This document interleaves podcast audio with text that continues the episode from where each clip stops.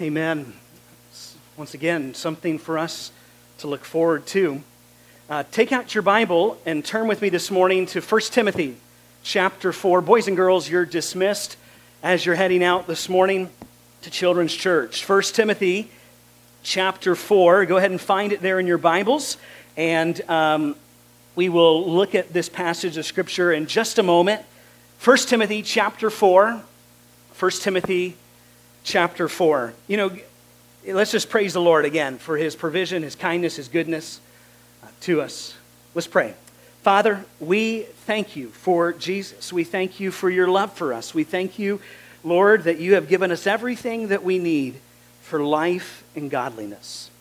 We pray that you would help us this morning, Lord, to be students of your word. We pray that right now, Lord, your spirit would fill our hearts. Lord, he would open our eyes. Lord, that He would be our teacher. And so, Lord, we just ask that you would do a work in each of our lives today for Jesus' sake. We ask it in Jesus' name. All God's people said, Amen. Well, you've opened your Bible there to 1 Timothy 4. We'll read from it in just a moment. But it was a 19th century evangelist. It was D.L. Moody who has been attributed with saying this The Bible was not given for our information, but for our transformation. I'm going to read that again. The Bible was not given for our information, but for our tra- transformation. You, you see, when we think about what D.L. Moody is saying, is that, you know, and sadly, in many Christian cultures and in many Christian contexts, uh, the information uh, of the Bible is oftentimes what is focused upon, and we have excluded the, the emphasis of life transformation. I mean, just think about it. How, how many Bible studies have you been to where the question to be discussed is, What do we know? And the question was not asked to the group, Well, then what are you learning to obey? You, you, see, you see we, we talk so much about information, and if we're not careful within the church and even within our discipleship settings, we will elevate information of the Bible to the exclusivity of, of a life of true transformation. But here's the thing you and I were not meant to remain the same. We're not meant to remain the same. And regretfully, though, you're here this morning, and if you're honest, maybe some of you have begun to plateau in your Christian life. You, at one time, would describe yourself as a growing Christian, but not today. Today, you would describe yourself as going through the motions. You're, you're, you're just merely begun to plateau in your Christian life. But here's the thing the Bible's very clear that when a person comes to saving faith in Jesus Christ, when a person is born again, the Bible tells us that that person is a new creation. There is a dynamic work that is happening in the life of a person when they come to know Christ. There is this regenerating, renewing work of the Spirit of God from within a person. And so when we receive Christ into our life, it changes us, okay? Turn to your neighbor right now and tell him it changes you. It changes you. Uh, that the gospel should change us. The glorious gospel of Jesus Christ, the good news of Jesus Christ changes us. I love how Donald Whitney describes it. He says, We come to God through the gospel, and we live for God through the gospel. You see, Paul tells us in the book of Colossians that as you have received Christ Jesus the Lord, so walk in him. The, the, implication being that if you have come to know Christ as your Savior, if you've received Christ, there is a responsibility of you to walk in him. Paul describes it in the book of Romans. He says that for those whom God foreknew, he also predestined, notice what? To be conformed to the image of his son. If, if, if, we look in the book of Second Peter, we, we find it there as well, where he says to grow in grace and the knowledge of the Lord and Savior Jesus Christ. So, so, so, so there is this reality for the Christian that our lives are to be growing. It's like what Dylan talked about this morning with the tadpole growing to become a frog. There, there is change and transformation that ought to happen in the life of a believer. I had a professor in college, and he said it this way He said, All Christians grow. Turn to your neighbor and tell him, All Christians grow. Now turn to the next person and remind them of the same fact. All Christians grow.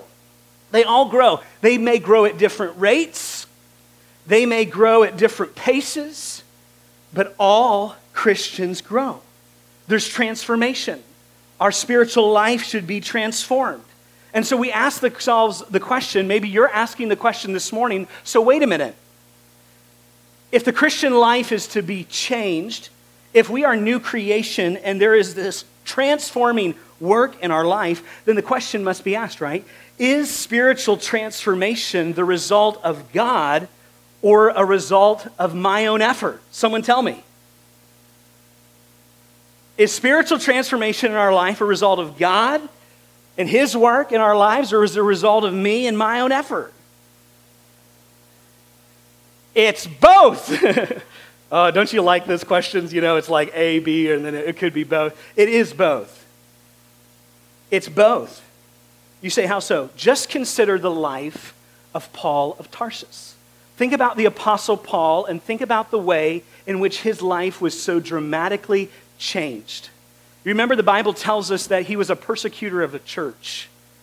Paul was a very zealous man for the cause of what he thought righteousness was. And you remember that day that Paul is on the Damascus Road and, and there is this blinding light, there is this voice from heaven. And Paul's life on that day was radically changed.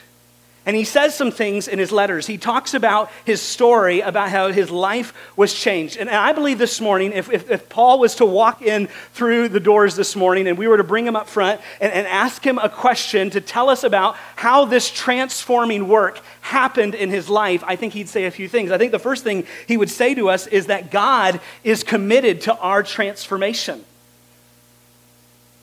It's what he said to the church in Philippi when he said, He who began a good work in you will bring it to completion at the day of Jesus Christ. Isn't that good news? Isn't it good news to know that God is committed to your spiritual growth? God is committed to your spiritual sanctification. God is committed to your transformation. That he who began a good work will be faithful to complete it. Yet I think Paul would be honest and say, you know, but there are also things that we must do.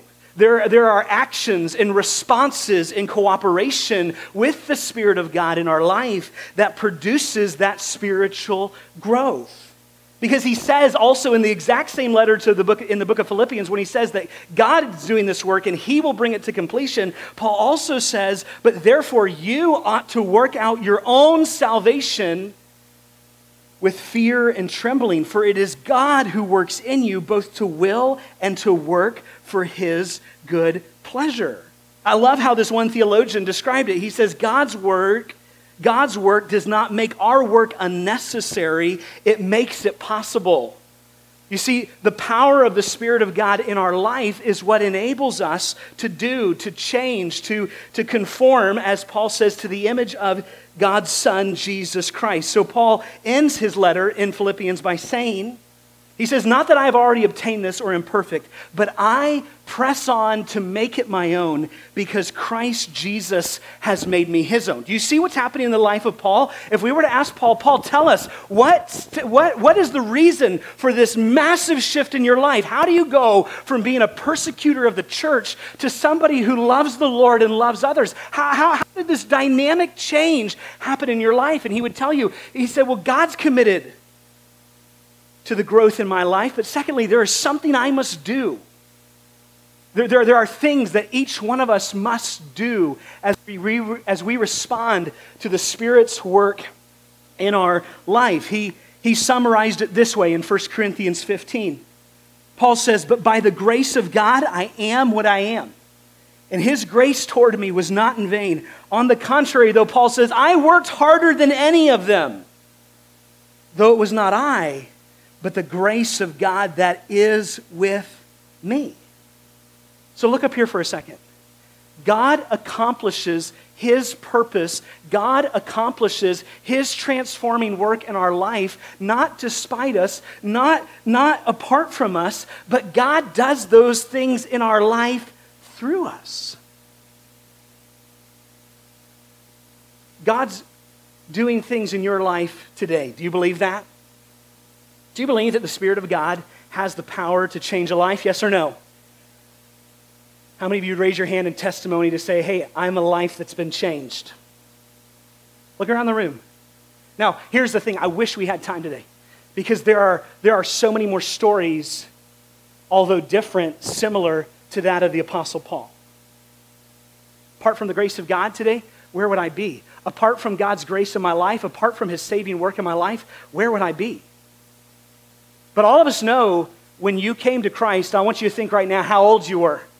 How old were you when you came to know the Lord as your Savior? How old were you when that transforming work of the Spirit of God happened in your life? You remember? You remember how old you were? And how many of you know the reality that you're not who you used to be? Praise God. You're not even who you were then. But by the grace of God, there's a change happening in your life. There's a work that God's committed to. But you would also be equally honest to say, you know what? It has not been easy. Listen, the Christian life is simple, but the Christian life is not easy. It is simple, but not easy. How, how many of you have been saved a number of years and you say, you know what, I still find it a struggle to live for Christ? Can I see your hand? How many of you honest? Like, come on, look around the room. Let's just be honest with one another in church this morning, right? I mean, I mean, some of us have come to know Christ years ago, and yet we find ourselves in a place where we're like, you know, I, I got saved 20 years ago, but, but, but, but, but I'm still finding myself struggling in some of the same things that I struggle with. And you know, this morning we're going to jump into something new today. It's, we're, we're really taking a journey together as a church to understand these grace habits in our life. I love how David Mathis, he wrote an excellent book called Habits of Grace. I, I'd encourage you to pick up a copy. He says the way to receive the gift of God's empowering our actions, here it's very simple, is to do the actions, all right? He, he says if you want God's grace to, to, to, to enable your actions and your growth in Jesus Christ, then you just have to do the actions. You see, some of us are here this morning and we have been a Christian for a long time, but we have not put in the effort that God would have us to put regarding our own spiritual growth. Yes, spiritual growth is a work of God, but it is also a work of you responding to the Spirit of God in your life. That's why they're called spiritual disciplines. Can you say those two words with me? Spiritual disciplines. Two words, both communicating something. Spiritual. What do we mean by spiritual? Well, we don't mean religious.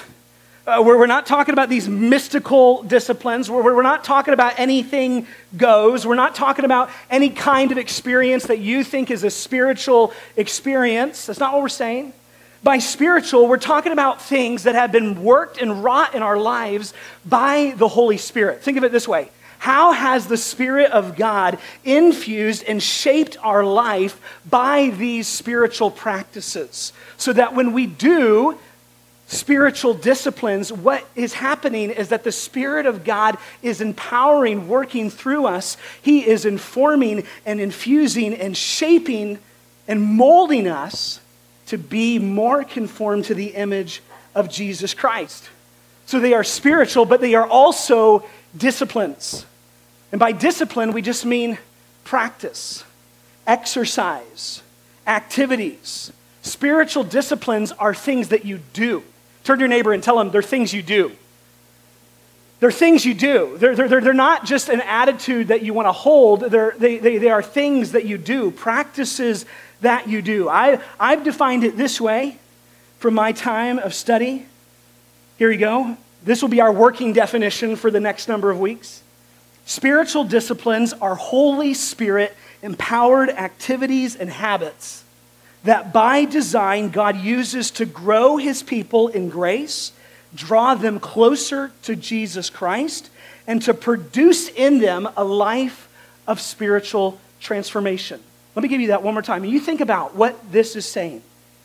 Spiritual disciplines are Holy Spirit empowered activities and habits that by design God uses to grow his people in grace, to draw them closer to Jesus Christ, and to produce in them a life of spiritual transformation. You could think about spiritual disciplines like training exercises for your spiritual life. How many of you have a gym membership? Can I see your hand? All right, how many of you know when you go to the gym, uh, how, well, I guess we should, how many of us know we should be at the gym? All right, but, but those of us who are at the gym and, and we have those exercises, and we've all, hopefully, maybe you've been to a gym before, you know what it's like to, to go through some form of a regimented workout. I see Micah's here, and Micah's been building up over the last couple years. That just didn't happen. That just didn't happen, did it, Micah? I mean, there was a lot of commitment and effort going to the gym, and he's not just doing one exercise, he's doing multiple exercises, right? He's, he's, he's working different muscles, he's doing these different things, but together, right? Like together, his girlfriend would say, two thumbs up, right? Like, hey, together it's doing something overall. And, and the same is actually true in our spiritual lives, that, that spiritual disciplines are practices, they are exercises that, that, that create an environment for our souls to grow spiritually, and that to and collectively, all of them, all of these spiritual disciplines, they work in our life in concert one with another, so that what? So that it will produce in us a life of godliness. You see, here's the thing all of us know that exercise does something, exercise produces something. And in the same way, we might, as Christians, know that these spiritual disciplines have a way of producing in our life godliness. But if we do not choose to do them, if we do not practice them regularly, they will have no impact on our spiritual life. So today, we're jumping into a new series that hopefully, Lord willing, is going to take us through the end of September. And we're calling it Rhythms of Grace. Rhythms of Grace spiritual practices for a healthy soul. And over the next number of weeks, we're going to learn, develop, create, by God's grace, new habits, new disciplines in our life that, that would create an environment for our souls to thrive. Rhythms of grace. I want you to think about what comes to your mind when I say the word rhythm. Rhythm. What do you think about? Someone tell me. What do you say? I can't hear you. Say it louder. Music. What about music do you think about? The beat, right? And, I, and, and, some of us, I, you know, we just can't clap because uh, you have a song in church, we're all clapping, and it just. like, like, we just need someone up there keeping the beat, you know what I'm saying? Like, so, so, so rhythms, rhythms are that. They are this, uh, the idea of a rhythm is, is, is living with that intentional, consistent movement to a certain beat. It's, Jessica and I were talking this week. It's kind of, have any of you ever seen like a metronome in music? And like the metronome helps keep the beat. But, but, but music is more than just the beat, right? It's those, in, the rhythm is those intentional, consistent movements within a, a song to a certain beat. So here's the question then what is the rhythm for our lives? If we're to have rhythms of grace, if, if, if in our life you and I are, are to live in a certain, if we're, to, if we're to live our lives to a certain beat, then what is that rhythm? What, what is God's rhythm for your life and my life? What, what does God want your life to look like? What, what, as you were to kind of examine your life over not just a day, but over weeks and months and years, and you were to consider the, the, the cycles and rhythms and, and flow to your life, what is the rhythm that God would have you as a child of God to live? And we know this, don't we? That the Bible is very clear that the, the, the, beat that we go to, like the beat that we move to as Christians, looks different than the rest of the world. God's people are different. Uh, there should be a different rhythm to their life, a certain beat to their life. Their, their life should look different. God has established rhythms in creation. Just look at a calendar. The rhythms of the day, and then the rhythms of the week and the rhythms of the moon and the stars. And we think about all these things that are in concert. Let me ask you a question What was Jesus' rhythm? If we had to describe the rhythm of Jesus' life, could you, could you look in the Gospels and see things that Jesus did routinely? Could you look in the Gospels and find some practices that Jesus did over a number of days or, or weeks? You see, we open our Gospels in the book of Matthew, the book of Mark, and in chapter one, we discover that Jesus withdraws to a desolate place to pray. And it's actually not the only time in the life of Jesus we find him doing that. Actually, in fact, you study the life of Christ, and what you discover is that, that there is this rhythm to Jesus' life of him withdrawing to a desolate place to be alone with his Father. In Mark chapter 2, Jesus tells us, he tells his followers, he says, Man was not made, what? The Sabbath was not made for man, but man for the Sabbath. Jesus is saying, hey, the Sabbath, this day of rest, is to be a blessing. It, it, it's, it's not to be, to be something that creates this burden. You see, Jesus cares for our souls. I, I, want you to look up here. I want you to think about this. When was the last time that you took some real spiritual inventory of how your soul is? And Jesus cares for your soul. And Jesus wants our souls to thrive, He, he wants our souls to be at rest. He cares for us. I mean, he was modeling for us in these moments away and then talking about the Sabbath as a benefit to us. It, it's not to be this burden, and, and yet some of us have turned it into a burden. I mean, just the other week, I was, I was laying in the living room, and Jessica and I were talking about my week and everything coming up. And, and, and I, I had a really busy week. And I, I, I, can remember I was telling Jessica some things, and, and I said, You know, I, I just got so much to do. I said, You want to hear? And I, start naming it off, and I start reading it off. And, and I says, You know, I, I she said, Well, what, when, when are you going to take a day off this week? You know? When are you going to take a day off? And I, I said, Here's what I said I said, I can't afford to take a day off this week. You know what she said to me? She said, You sound just like the Israelites. Now, here, here's the thing I'm thankful for a godly wife that, that I, I did. I said, Yes, ma'am. I, I cleared the whole day. The next day, I, I had things to move, things to reorganize, but I did. I thought, Well, she's right. She's right. Somehow we think that, that in our life we can do better than what God wants to do for us.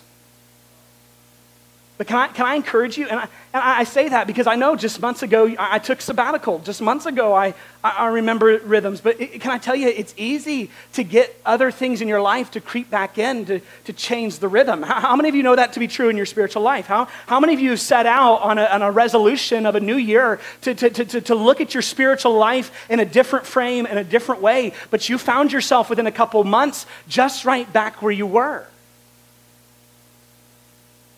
So, so we need to create and cultivate these healthy practices, these healthy rhythms in our life. Because on the outset of Jesus' ministry, he wanted his disciples to see that following him would look differently.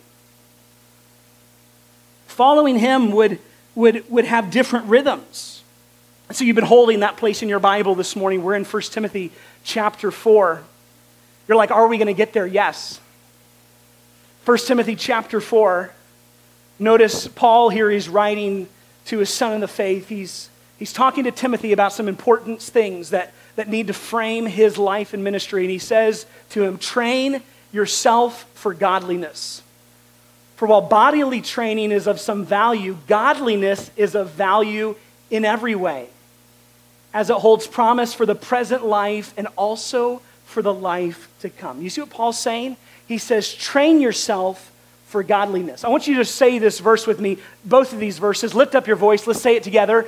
Train yourself for godliness. For while bodily training is of some value, godliness is of value in every way, as it holds promise for the present life and also for the life to come. Godliness. Train yourself for godliness. Can I ask you a question? I want you to think about what comes into your mind when I say the word discipline. Discipline. How many of you that word feels like a positive word? How many of you it feels like a negative word? Doesn't discipline carry a negative connotation? Like, even I told Jessica as we're thinking about this series, like spiritual disciplines, that word discipline just feels negative, right? So I, I like to think about them as spiritual practices. But discipline is not a negative thing, although in our society today, discipline is often viewed through a negative lens. I mean, you think about it, the purpose of discipline, it, it, it, changes us, it grows us. Uh, we, we, would all be honest, right? That at sometimes discipline is challenging, at sometimes it can be difficult. Certainly, at some moments of training, discipline can be tiresome. But what does it produce? It produces something amazing, right? I mean, we, we, we can look at a life of somebody who has applied discipline to an area of life, and we can see something amazing. But we all understand it requires training.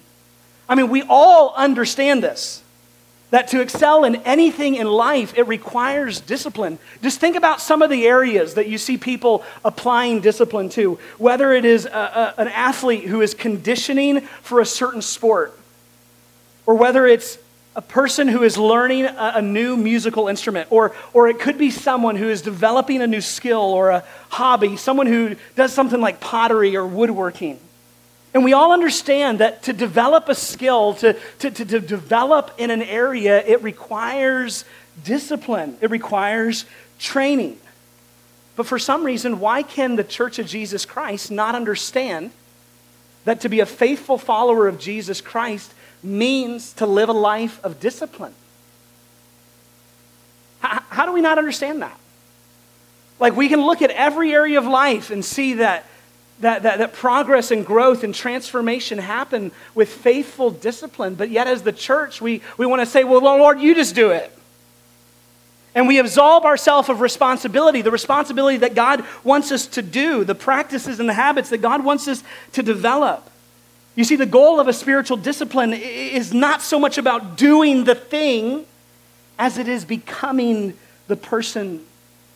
It's becoming the person that Jesus wants us to be. It's, it's, it's becoming like Jesus as we are with Jesus. And, and spiritual disciplines, hear me, look, are not an end to themselves. It's, it's not just doing the religious activity. You see, that's where the Pharisees got it wrong. They were very involved in a lot of activities, they were very involved in a lot of things that they did.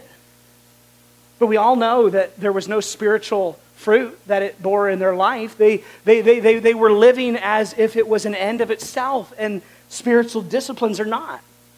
They're a means to an end. Notice what is the end in verse 7? Train yourself for what? Say it louder. Train yourself for. Okay, say it louder. You're not with me. Train yourself for godliness. That's the aim. That's the end. It's to have a godly life in Christ Jesus. And notice, it's to enjoy Jesus. It's, it's to live a godly life is to live a life with Jesus, to enjoy Him, to delight in Him.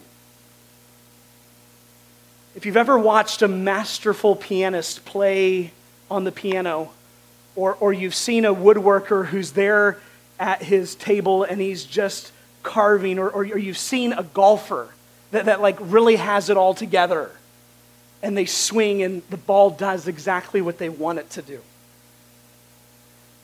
You watch all three of those people, you know what they all have in common? They're not straining. They're not straining. They, they actually seem to be enjoying it. I, I don't enjoy golf the way that Justin St. Clair does. Justin and I were out golfing a couple weeks ago. I'm straining. I'm making all kinds of noises behind Justin. But I lift up my eye and I watch Justin. And it's like he could be on, you know, the PGA Tour. And I, and, and I say, and I say, you know, he's not, str- he actually enjoys the game of golf. That's why some of us don't enjoy the game of golf. Right? You ask my wife, do you enjoy playing the piano? She loves it. I sit down to play the piano. No, I, I need more what? What do I need? I need more practice, more training, more discipline. But, it, but, but if I have that, you see the connection? There is something of enjoyment. So listen to me, Christian. This is important. Why, over this next number of weeks, are we looking at these spiritual disciplines? Why would we do these things? What's the enjoyment? The enjoyment is not the rhythm itself, it's not the practice itself. That's what Paul says. The joy is the surpassing worth of knowing Christ Jesus, my Lord. It's what Jesus said about eternal life. Our aim in eternal life is not just to have it, but it's to know you, the only true God, and Jesus Christ, whom you have sent. So, once again, Mathis, he says, the means of grace fill our tank for the pursuit of joy, for the good of others, and for the glory of God. You see, here's the thing, Christian.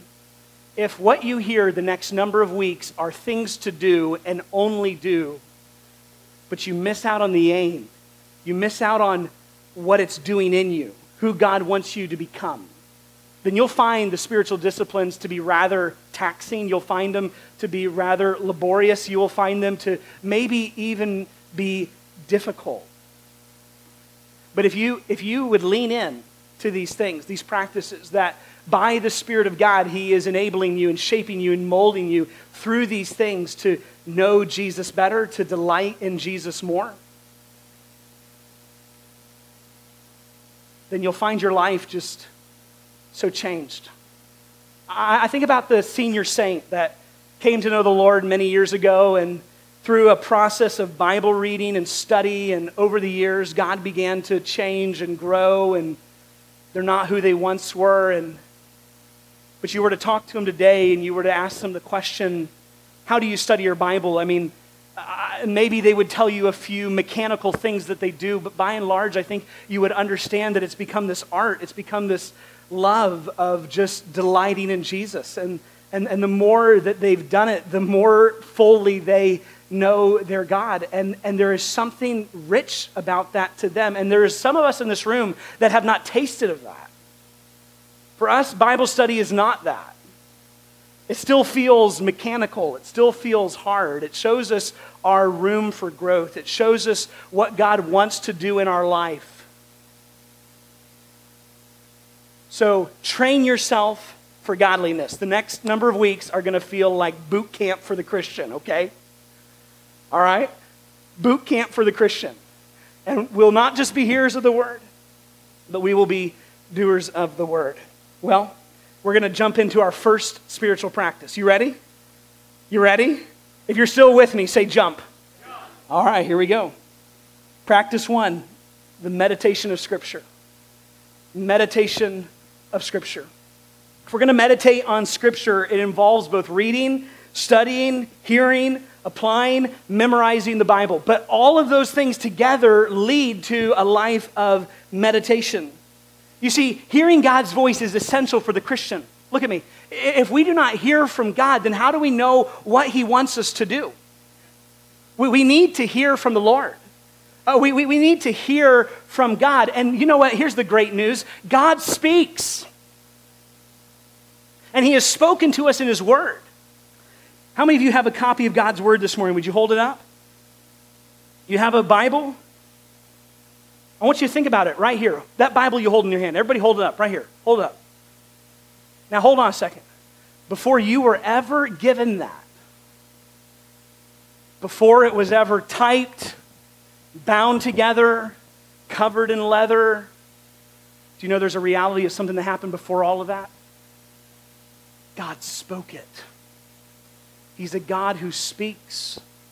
And the Bible says that those who wrote the scriptures were moved by the Spirit of God. They were moved by a speaking Holy Spirit. You see, there, there, this is the reality that God has things He wants to say things that he has said in his word. I think about what Doc said. He said, What God has said, he's still saying. God is still saying these things through, to us through his word. And so, what does that require? It requires the first spiritual practice, and that is meditating on Scripture. You see, the Bible tells us that Jesus, as the Word, became flesh, and his flesh dwelt among us, and we have seen his glory, the glory of the only Son of the Father, full of grace and truth. He told one of his followers, he says, Whoever has seen me has seen the Father. And so when we think about Jesus, Jesus comes as the embodiment of God's Word. Jesus comes as God. He is the God man, God incarnate, and the Bible tells us he is full of grace and truth. And so, if we're going to grow in our spiritual lives, if we're going to have this spiritual progress, it's going to begin with meditating on God's truth. So, what do we do with the Bible? Look at you have it in your hands. All right? And you're at the gym this morning. So, what's the exercises you're going to do with the Word of God? What are the exercises that, that you're going to make a part of your weekly practice? First, read it. Read it. How can you know what it's saying if you don't read it? Read the Word. Read the Word. Allow God's truth to speak to you. As we read Scripture, we begin to understand the Scriptures. So, why? So that we might train ourselves for godliness. What's the aim? That we might obey it. D.L. Moody's mother gave him a Bible, and inside on the cover, she put something to this effect. She says, The Bible will keep you from sin, and sin will keep you from the Bible. Can I ask you a question? What is your current pattern of reading the Bible? Look right up here. You had to answer this to the person next to you. What is your current pattern of reading the Bible? Do you have one? Do you have one? You know, often we blame our busyness, often we blame the chaos of our lives as to why we cannot spend time in the Word. But if we're honest, we all know we make time for what we want. So the question is do we really want the Lord? Do we want a relationship with God? Do we see what Paul says is the surpassing worth of knowing Jesus Christ? Some of us don't know what Paul's talking about. It's amazing this morning. How many of you have a Bible again? Hold them up. Hold them up right here. What an amazing thing that today you have the tremendous privilege to have a copy of God's Word. You realize that throughout the centuries and at some points and places around the world today, there are brothers and sisters in Christ that don't have the privilege you have. It's a tremendous opportunity. It's actually a tremendous responsibility. Don't take it for granted. God's given you this tremendous treasure called the Word of God. So read it. You say, How much of it to read? How much should we read? All of it. Read the whole thing. Paul says all scripture is breathed out by God and is profitable. You say, we say, why did God give us his word in written form? Why, why do we have it this way? A couple of reasons. Paul says, Now these things happened to them as an example, but they were written down for our instruction, on whom the end of the ages has come. He says in the book of Romans that whatever was written in former days was written for our instruction, that through endurance and through encouragement of the scriptures, we might have hope. You know why the church of Jesus Christ looks so deflated and deflated today? I'm telling you, the church of Jesus Christ should be a place filled with hope. And the reason why hope is not a, a, a, word that the church uses to describe itself is because I don't think people are in the Bible. I don't, I don't think people are allowing the scriptures to infuse within them God's hope. Just read the Bible. Some have estimated it takes around 70 hours to read the whole Bible. You say that's a long time. Well, that's less than the amount of time that most Americans are watching something every month. I looked it up this week. I think it was 142 hours a month the average American spends streaming. You could read the Bible two times over in a month. So don't say it's too hard. But do you want it? Do, do you really want to know the surpassing worth of Jesus Christ? So, do you have a plan? If you don't have a plan, find a plan. Today, that would be your homework to find a plan. There are so many good ones apps and resources and, and books and devotionals and reading groups. There's all kinds of things you can do. Don't get hung up in the legalism of the amount of time, you know? Some people are like, I got to read a chapter a day, or some people are like the Bible in 90 days, or some people are like the Bible in one year. I got a better one for you. How about the Bible for life? All right? I mean, it's good if you want to go through it in a quick set of time. It's, it's good if you want to make something for yourself, but, but do something that seems attainable to you. I mean, if you've not opened the Bible and read the Bible, going from that to the Bible in 90 days is going to be quite a challenge. You know? But why don't you just get into it? Why don't you open it? Will you join the journey to read the scriptures? To secondly, we hear we read it, but secondly, how do we meditate? By hearing it. Hear it. Let the water of God's word wash over you. Get, get, get a scripture app that reads scripture. Find some good Christian music that lifts your soul. Download some podcasts, download some sermons.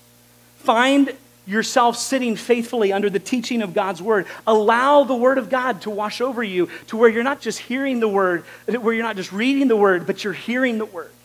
Something I've done this year that has been really rich in my own life is when I'm out walking the dog and I'm out on a, a walk, I, I, have an app on my phone that reads scripture, and, I, and it's just so, um, so enriching to hear it read. So we read it, we hear it, Thirdly, what do we do? We study it. We don't just read it, but we dig out in depth and in, in, breadth what, what, what God's word has for it. That, that, that takes time, it takes effort. Just yesterday, there was a group of ladies, about 20 ladies, that came and gathered here. I hope, hope you were one of them. And for a number of hours, they were studying the scriptures. And then they came together and shared the scriptures. You know, there's places in the life of our church and our life groups this fall. In just a month, we're going to be launching a new year of life groups and meeting twice a month at least with other believers in our church. Will you find a life group to belong to?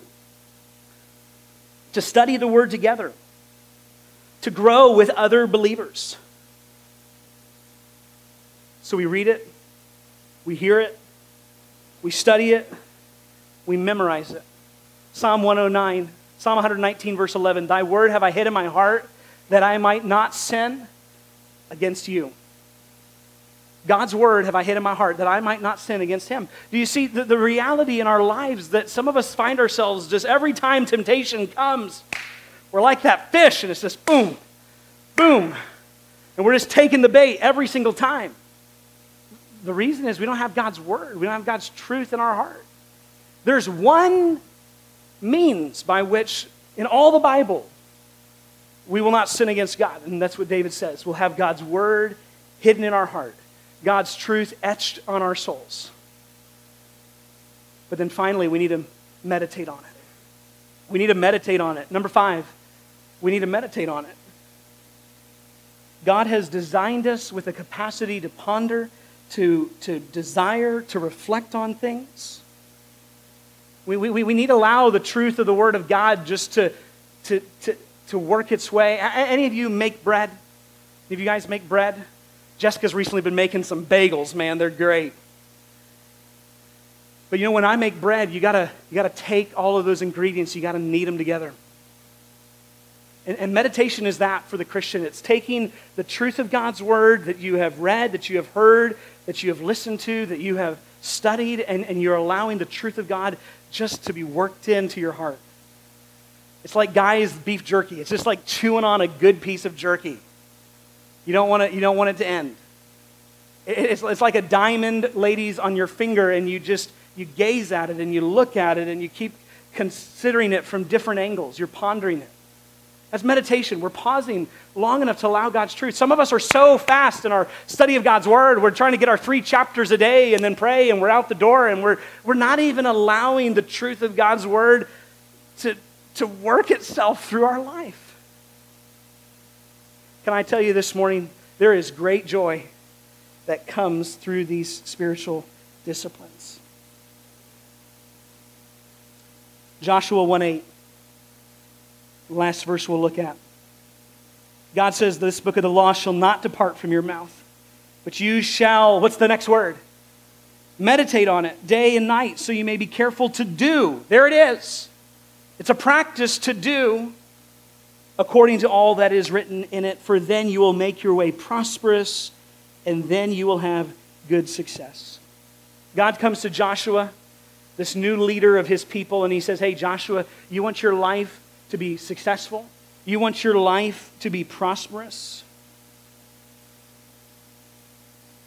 It comes by meditating on my word. It, it comes by not just hearing it and reading it and listening to it, but, but internalizing it and meditating in it and applying it so that Joshua, in your leadership, in your direction for my people, you're, you're going to do the right things. You're going to do the things that I would want because you know my word. I'll close with this quote by a old Puritan Thomas Watson. He put it this way He says, The reason we come away so cold from reading the Word is because we have not warmed ourselves at the fire of meditation. If God's Word and the reading of God's Word seems cold to you, you've probably not sat long enough by the fire to allow it to warm your soul. So, what about you this morning? Where are you in your spiritual life? Where are you in your Christian journey? How's your exercise? What's your practice in meditating the word? Do you have one? I think all of us probably at a moment like this could probably say, Lord, I probably could do a lot more than I'm currently doing. How many of you feel like that? Okay? But start somewhere. The people that get out and run a marathon just didn't jump there. They did the couch to 5K plan, then the 5K to 10K plan, then the 5K to 10K again a number of times, you know? And then, and then they ran. But, but then you talk to somebody who's running marathons and they're like, oh, I love, like Molly, she runs those things, and she probably would describe words like, I love this. And some of us are like, what? what? How can you even have those in the same sentence? Well, because, because there's been practice, there's been effort, there's been progress. What's our aim, church? What are, what are we after these next eight weeks? Someone tell me. What are we after?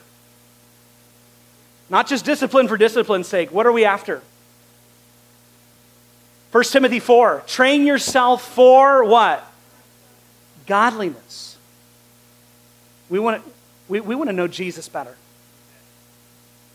We want to love him more. We want more affection for Jesus Christ. We want more desire for Jesus. We, we, we, we, want to feel more joy, purpose in our life with him. That's what we're after. Join us on the journey. Meditate on the word this week.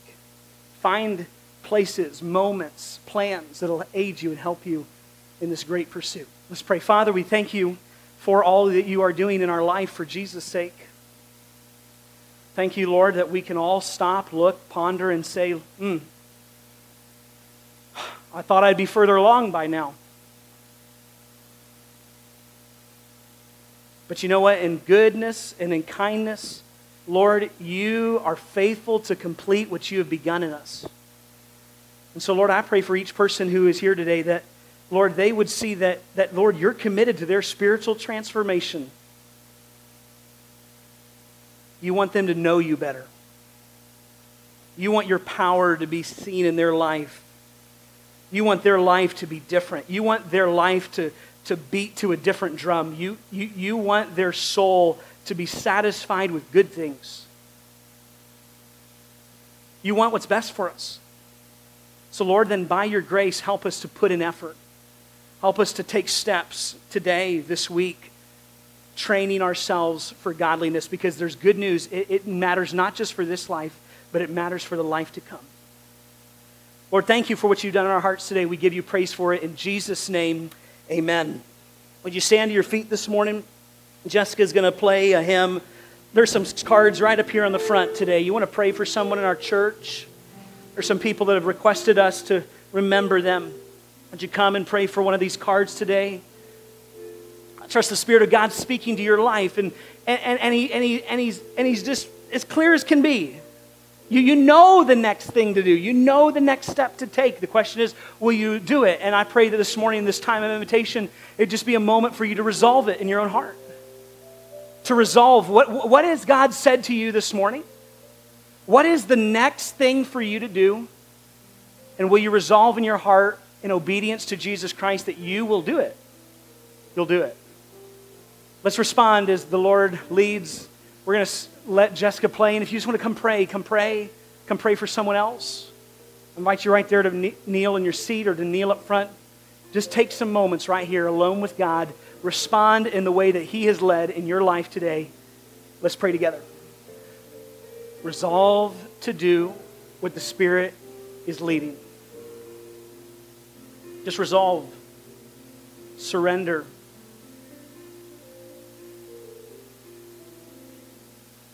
But be faithful to do it. Ask the Lord to give you strength this week.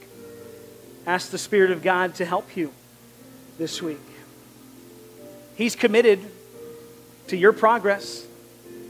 Father, we are thankful that what you've begun in us, you will be faithful to complete. It is with eyes of hope we long for, look forward to that day. Lord, help us to be the people that you want us to be. Help us to, Lord, take steps to know you better. Lord, there's going to be much change that'll happen through our life because of it. Newfound joy, new purpose, life change in the life of others. All for your glory. We ask it in your name. Everyone said, Amen.